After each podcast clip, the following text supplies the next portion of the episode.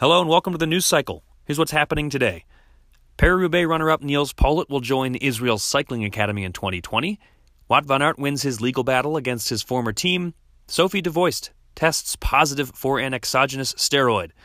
Those stories and more in today's news cycle.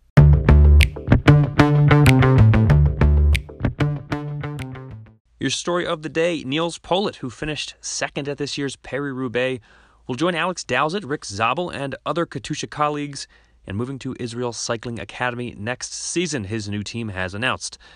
Israel Cycling Academy manager Kjell Carlstrom said, quote, Niels has shown in the last few years that he is close to winning big races.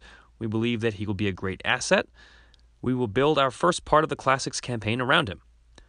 Politt was arguably the most promising young rider on the Katusha team, riding to sixth at E3 and fifth at the Tour of Flanders before his strong showing en route to runner up honors at Paris Roubaix this spring.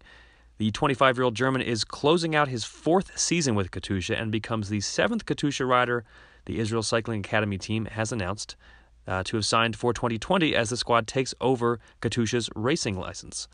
Politt can look forward to riding alongside compatriot Andre Greipel next season with Israel Cycling Academy. The German veteran may be best known as a decorated sprinter, but he has always harbored a deep love of racing on the pave and will form a key part of the classic squad with Politt as the team's featured contender next year. In a press release, Politt said, quote, In this team I can learn a lot, especially about racing classics. Last year in Katusha, we missed a rider with experience. Now with Andre Greipel and all the other strong riders in the team, I think we can get outstanding results in the Spring Classics.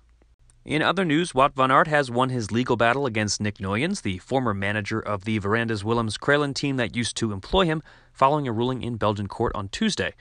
Nuyens was seeking over 1 million euros in damages from Van Aert after Van Aert decided to leave Verandas Willems Crelan in 2018 while the team was considering merging with other squads. The reigning Belgian national time trial champ ultimately ended up joining the Jumbo Visma team. Nuyens filed suit, while Van Aert argued that a loss of trust between rider and team had given him urgent reason to terminate his contract.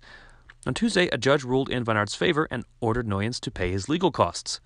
Van Aert expressed his relief on Twitter, saying, quote, Justice has been done. What a relief. It gives me a huge boost to continue working on my comeback and to be able to concentrate 100% on this. Recent Flandrian of the Year award winner Sofie De Vuyst has tested positive for an exogenous steroid. The 32 year old Belgian said in a Facebook post, according to Sporza, that she was notified of having failed an out of competition doping control. She has since been suspended by her Park Hotel Valkenburg team. De Vuyst said on Facebook that she would fight to prove her innocence. WADA's Compliance Review Committee, the CRC, has recommended a four year ban from international competition for Russia after investigators discovered evidence that positive tests were deleted from the database of a Moscow anti doping lab. The CRC, an independent body, also recommended that where possible, Russia be stripped of sporting events that it has already been awarded. WADA's executive committee will meet on December 9th to consider the recommendations. The Guardian reports that any ban would likely come with the possibility for Russian athletes to nonetheless continue to compete at events like the Tokyo Olympics as neutral athletes following a vetting process in continuation of a policy adopted at prior events. Despite sanctions on Russia, Russian competitors participated at the Pyeongchang Winter Games, for instance, under the moniker of Olympic athlete from Russia. Pauline Ferrand Prevot has shared some details of her cyclocross schedule as she is set to return to cross racing for the first time in nearly two years.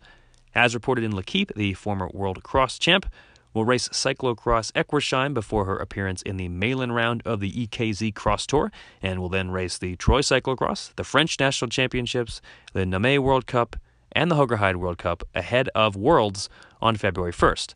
Following the Cyclocross World Championships, the reigning cross country mountain bike world champ will shift her focus to preparing for the mountain bike race at the Tokyo Olympics. That's it for today's news cycle. I'm Dane Cash and we'll be back tomorrow.